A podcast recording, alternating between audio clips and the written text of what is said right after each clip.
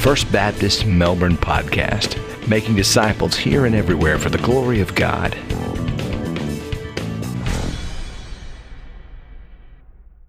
If you have your Bibles, and I hope you do, do you turn with me to Ephesians chapter 1 as uh, we continue to walk through this amazing letter that Paul wrote to the Ephesians. In these weeks, we are looking at verses 3 through 14 of chapter 1 uh, which, as we said last week, is really just uh, one really long sentence in the original Greek language that the New Testament was written in.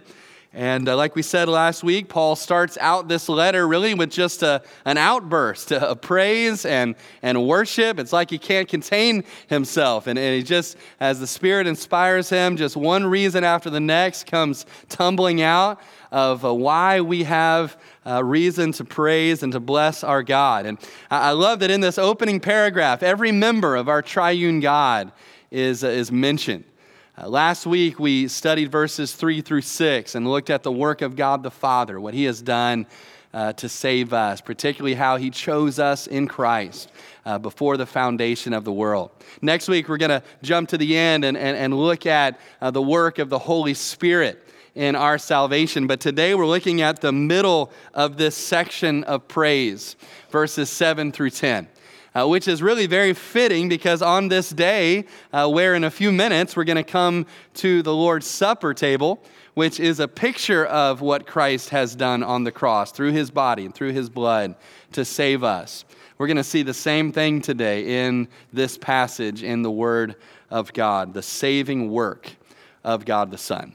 And so let's read these verses together as we begin. Ephesians 1, beginning in verse 7 In him, that is, in Christ, we have redemption through his blood, the forgiveness of sins, according to the riches of his grace, which he made to abound towards us in all wisdom and prudence, having made known to us the mystery of his will, according to his good pleasure, which he purposed in himself that in the dispensation of the fullness of times he might gather together in one all things in Christ, both which are in heaven and which are on earth in him. Father, we pray now as we study uh, these words. Father, your word that you have given to us. Lord, help us to see it, to understand it, Lord, to apply it, to believe it. Uh, Father, show us what you have done for us through your Son, Jesus Christ. Lord, I ask if there's anyone here today that hasn't yet trusted in Christ as their Lord and their Savior, uh, that even today, Father, they might understand more of your love for them, what you did at the cross, and that they would open up their heart to believe and trust in you. We ask it in Jesus' name. Amen. Uh, we're thinking about our identity in this series. And I love the first two words of the passage that we just read because those two words really define for us what our identity should be all about. Verse 7 starts out with the two words, in Him. If you look down at verse 10, you'll see twice in that passage a similar phrase, in Christ, and then in Him. Now, altogether, if you look at the first verses of this chapter here in Ephesians, that the phrase, either the phrase in Christ or the phrase in Him, shows up a total of 11 times. But when you read all of Paul's letters that we have in the New Testament, that phrase in Christ shows up more than 160 times. That, that's how central in Christ is to what it means to be a Christian. This is who we are if we know Jesus as our Savior. More than anything else, we are people in Christ. To be in Christ means that we are united with Christ in his death and his burial and his resurrection. To be in Christ means that he lives in us. It means that we live in him. To be in Christ means that he is our Savior, that he is our Lord, that he is our King. To be in him means that we live for His glory and not for our own. To be in Christ means that we're longing and yearning for the return of Christ. To be in Christ means that He made me. It means that He bought me. It means that He saved me. It means that I belong to Him. To be in Christ means that everything I am and everything I have is because of Jesus Christ. Now, friend, let me ask you is that how you see yourself? If someone were to ask you to tell a little bit about yourself, well, what are some of the things that you might say? What are some of the descriptions I might give if someone were to ask me that? I don't know what I would say. Maybe I would say, you know, I'm, I'm a Floridian. I'm a native Floridian. That's a rare, that's a rare thing. Obviously, I would say, I'm, you know, I'm a white guy. I, would say I'm a bald guy. I would say I'm, I'm married. I, have four sons. I, am a pastor. But, but how far down the list would, would I have to get to? How far down the list would you have to get to before you would say, I'm a Christian? I'm in Christ. It really should be number one, shouldn't it? It's what defines us. This is really what should lead the way on our Twitter profile and our Facebook profile, isn't it? That we are in Christ, because this is what defines our identity both now and in the age to come. It's who we are. And you say, well, why are you spending so much time on the first two words of this passage? Why, why does our identity matter so much? Well, it matters an awful lot because when we build our identity on something else, when we make our core identity around anything else but Christ, what our income level is, what we do for a living, what our family status is, what our race is, what our politics are, whatever it might be, when we make our identity wrapped around something else, we're making something else to be more important than it actually is. We're, we're wrapping our identity around something that is not eternally secure, something that is not the primary thing that is true about us. But when we make our identity about who God says that we are in Christ, we cannot be shaken. We cannot be moved. I wish that every Christian teenager and every Christian young adult knew that their identity was secure in Jesus Christ. I wish that they all knew that they don't, they don't have to be in the in group because they're already in by the grace of God. I wish that they knew that they don't have to get a million likes on their Instagram posts because they're already loved by the one who matters most in the universe. I wish that they knew that they don't have to be all that popular because they're already a part of the population of the kingdom of heaven. I, I wish that they knew that they don't have to have a seat at the cool table because they're already seated at Christ's table. In Christ. You know, a really helpful exercise, if you've never done it, is just to take out a clean sheet of paper and put it on the table beside your copy of the Bible.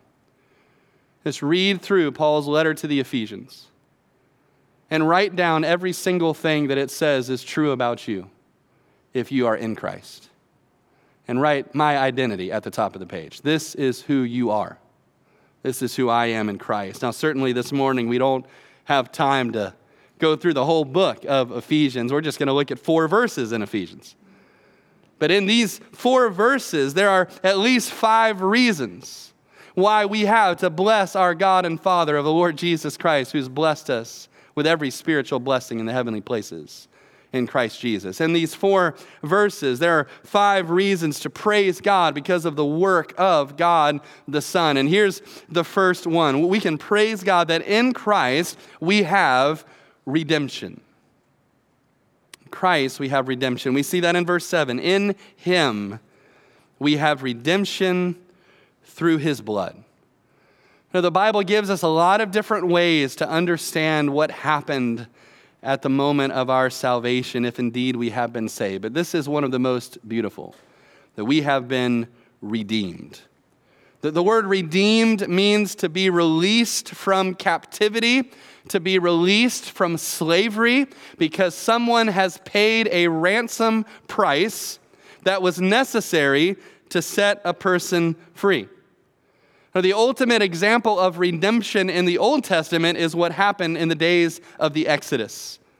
The people of God, the Israelites, were in bondage. They were in slavery in Egypt under their taskmasters. But God raised up Moses, and through Moses and through the 10 plagues, God redeemed his people. That's the language that the Bible used.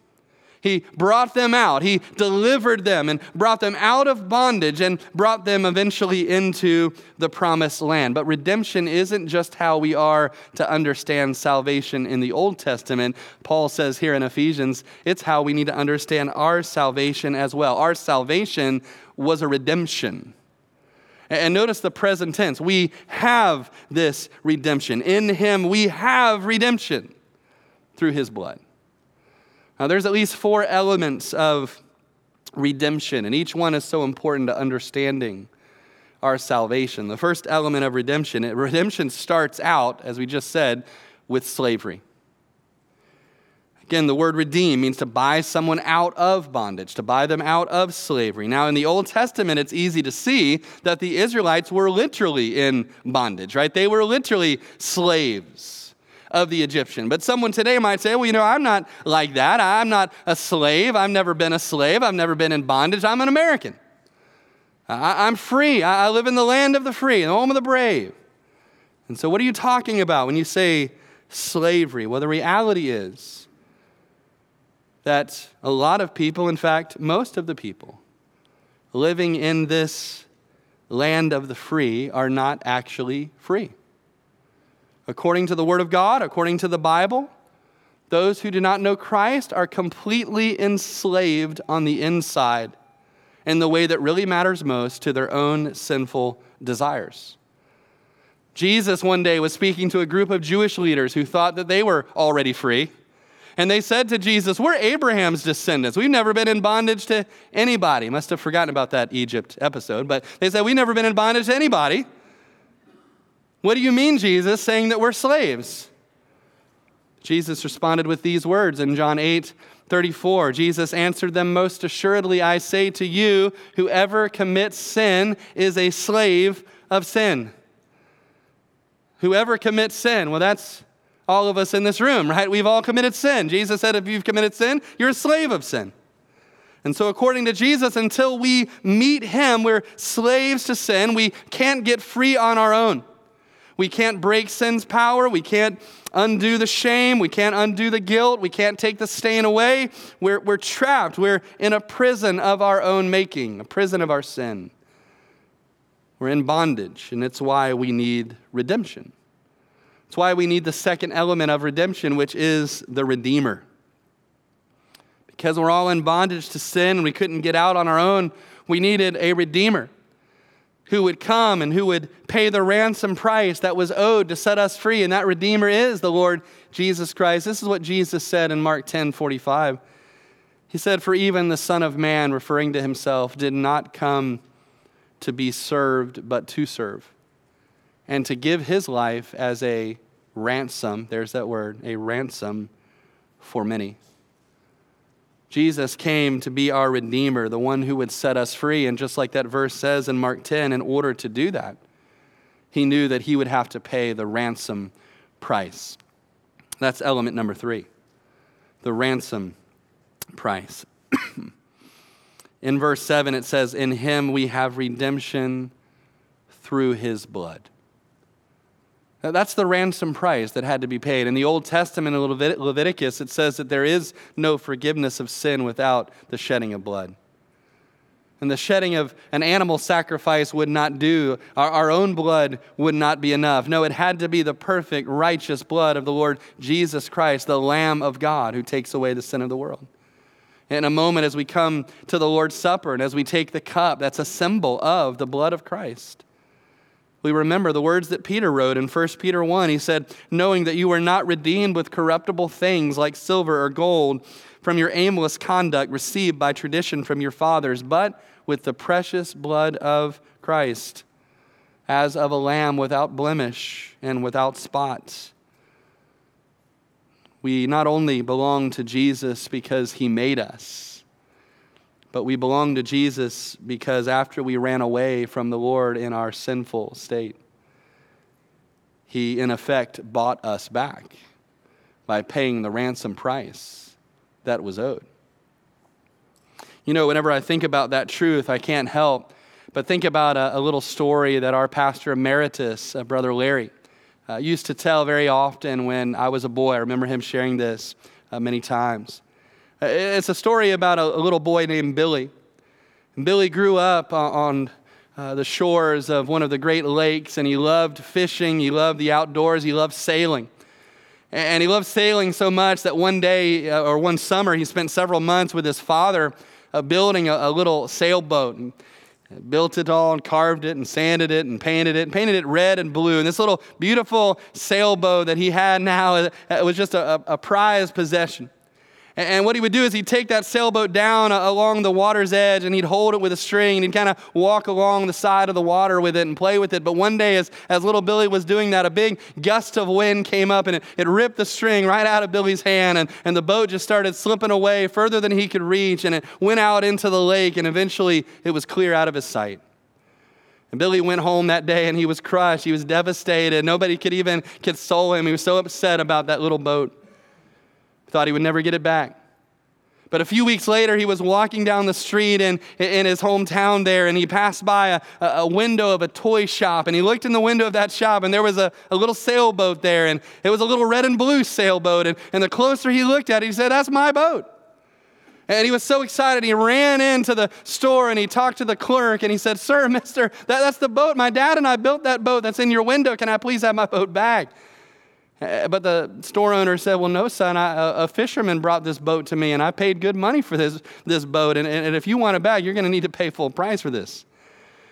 The boy understood and he, ran home and he emptied out everything he had been saving in his piggy bank and he took all that money back to the store and he ran as fast as he could and he laid it on the counter and he had just enough to buy his little boat back. And, and so as he took that little red and blue sailboat in his hands and he started walking down the street back home with it, he looked at that boat and he said, Little boat, you're, you're twice mine. I made you and now I bought you. And Christian, don't you understand the same thing is true for you? And the same thing is true for me. We are twice God's. He made us, but then He bought us. And that's why we're a part of this fourth element of redemption, which is the redeemed. We're a part of the redeemed. But we are the ones that have been redeemed by the grace of God, who've been redeemed from our slavery to sin by the blood of Jesus Christ. We have been set free. And if you've been set free from bondage, that's something you never get over, isn't it? It shouldn't be. It shouldn't be something that we ever forget. It should be something that we always talk about, that we always sing about, that we always speak about. That I once was a slave to sin, but now I am free in Christ. I love how Psalm 107 puts it. It says, Let the redeemed of the Lord say so. We're redeemed. You know, that's one reason we should praise God that in Christ we have redemption. We, we should also praise God that in Christ we have, number two, forgiveness. Forgiveness of our sin. Not only have we been set free from slavery to sin and the bondage of sin, but our sin has been forgiven if we are in Christ. Verse 7 says, In him we have redemption through his blood, the forgiveness of sins. The word that's used there for forgiveness is a word that means to send something away or to let something go. Uh, we know that the Lord cannot just let our sin go and do nothing about it and continue to be the just, righteous, holy God that He is. And that, that's why this phrase, the forgiveness of sin, comes right after the phrase we just talked about redemption through His blood. It's because of the blood of Christ. It's because the ransom price for our sin has already been paid in full. That is why we can read that next sentence, that next phrase, the forgiveness of our sin. It's why our sin can be sent away and we can be free. Because he paid for it. It, it reminds me of a, the well known story that Jesus told about the Good Samaritan. Now, you remember the story the Samaritan who saw the man who was beaten up on the side of the road, left for dead, and he went over and he tended to his wounds. He put him on his own animal. He took him to the inn and he paid for his care. And he said, and, and whatever else it takes to, to pay for him to get well, you just put it on my account. Now, we know that ultimately the Lord is our good Samaritan. The Lord Jesus is the one who saw all of us on the side of the road, beaten up, left for dead in our sinful condition, and yet He had mercy on us, and He came to us, and He picked us up, and He took us, and He carried us, and He said, Whatever it cost to set them free, whatever it cost to pay for their sin, put it on my account. And He has put it on His account, and He has paid for it in full. And that's why our sin can be sent away. And God hasn't just sent our sin a little bit away. No, what it says in Psalm 103 is this For as the heavens are high above the earth, so great is his mercy towards those who fear him, as far as the east is from the west. So far as he removed our transgressions from us. As far as the east is from the west is another way of saying as far as possible. God has sent our sin away, and it's not coming back. Is anybody happy about that today? I know I am. You know, it, it's a beautiful thing. If you think about it, you know, when you've hurt someone that you love, it, it is a beautiful thing when God moves in their heart in such a way that they're able to look at you and they're able to say those words, I forgive you, isn't it? But how much more of a beautiful thing is it when the God of the universe, the God who made you, looks at you and because of what Christ has done, he's able to speak those words to you I forgive you. And that forgiveness that he offers, he never takes back. He has forgiven us of our sin because it's been paid in full. And he's taken it as far away as the east is from the west. We should praise God today that in Christ we have redemption, that in Christ we have forgiveness. Also, in Christ we have received overflowing grace. Now, we won't spend as long here, but look with me at, at verse 7, the beginning of verse 8. It says, In him we have redemption through his blood, the forgiveness of sins, according to the riches of his grace, which he made to abound towards us. The, the word abound there, some translations say lavish. I love that he has lavished his grace upon us. our God is rich in grace. And he's not miserly. He's not skimpy with the way that he doles out his grace, is he? No, he lavishes that grace upon us. It also says that he has done these things for us in accordance or according to the riches of his grace. Many people have pointed out, you know, there's a difference between someone who gives from their wealth and someone who gives in accordance with their wealth. You know, if you were to go up to a multi, multi, multi millionaire, right, and to ask for a donation for charity and they were to give you, you know, five bucks, they're, they're giving to you from their wealth. But if they were to give you $10,000, $20,000, $50,000 right now, now they're giving to you according to their wealth. Well, that's the way that it says the Lord has given us His grace. He's given us grace in accordance with the riches of that grace and His grace will never run out. There will never be a shortage. The pipeline will never run dry. That's why the Apostle Paul wrote in Romans 5 But where sin abounded, grace abounded much more. Amen. So thankful that it has. So praise God today that in Christ we have redemption, we have forgiveness, we have grace, but also, number four, we have been given in Christ wisdom and insight. Verse 8 says this it says, which he made to abound towards us in all wisdom and prudence. Now, some people believe that that phrase, wisdom and prudence, refers to God's wisdom and God's prudence. But I agree with those commentators who say that that phrase actually goes with what precedes it, that uh, this is a part of the grace that God has lavished upon us, that He has given us wisdom and prudence. Wisdom is a, a word that just refers to a basic understanding of the most important things in life. The word prudence or insight refers to a practical understanding. How do we put that spiritual knowledge into effect and into place in the everyday affairs of our life? God not only saves us in Christ, but in Christ, who is the wisdom of God, He gives us wisdom. He gives us the insight, the knowledge that we need to be able to live a life that pleases the Lord.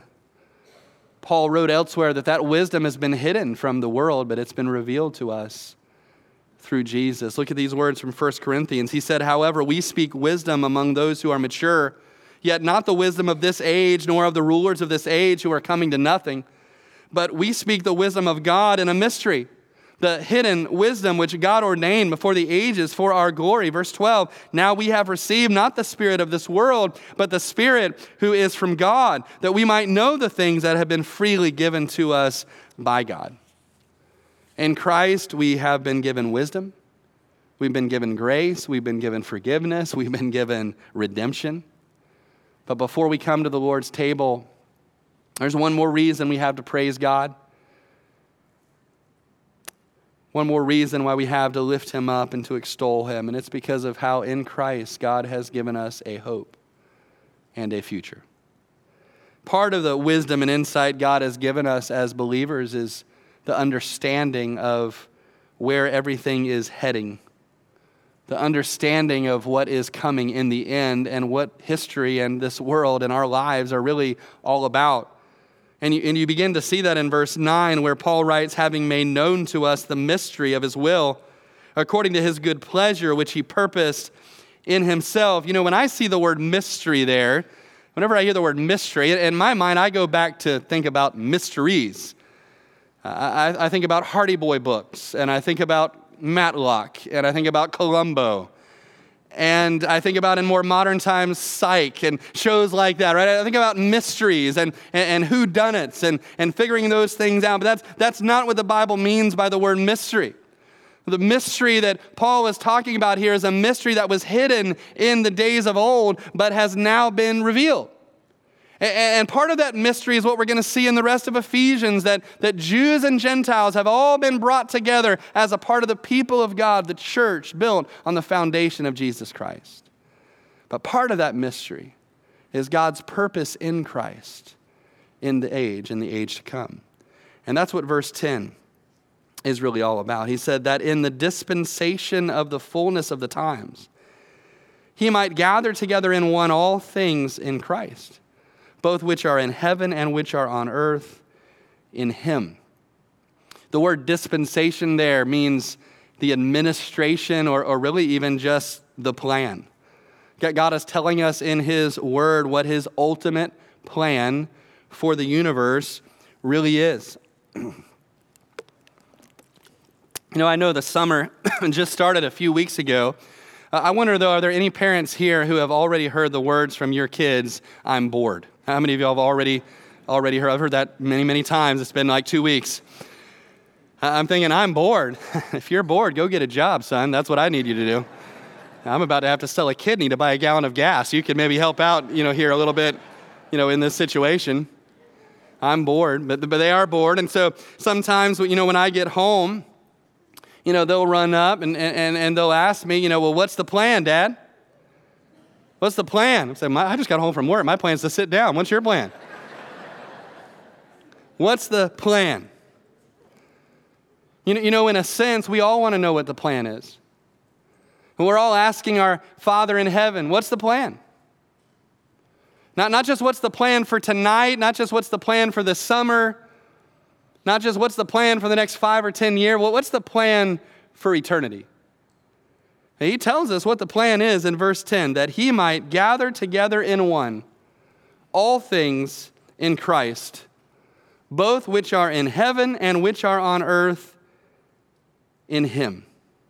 That's the plan to gather together all things in one. You know, that word gather together is a, is a special word. The word means to, to sum something up. It, it's like when you're in a debate and you made all these different arguments, all these different points in, in your argumentation, and at the very end, you kind of wrap it all up, right? You, you summarize it all, you sum it up.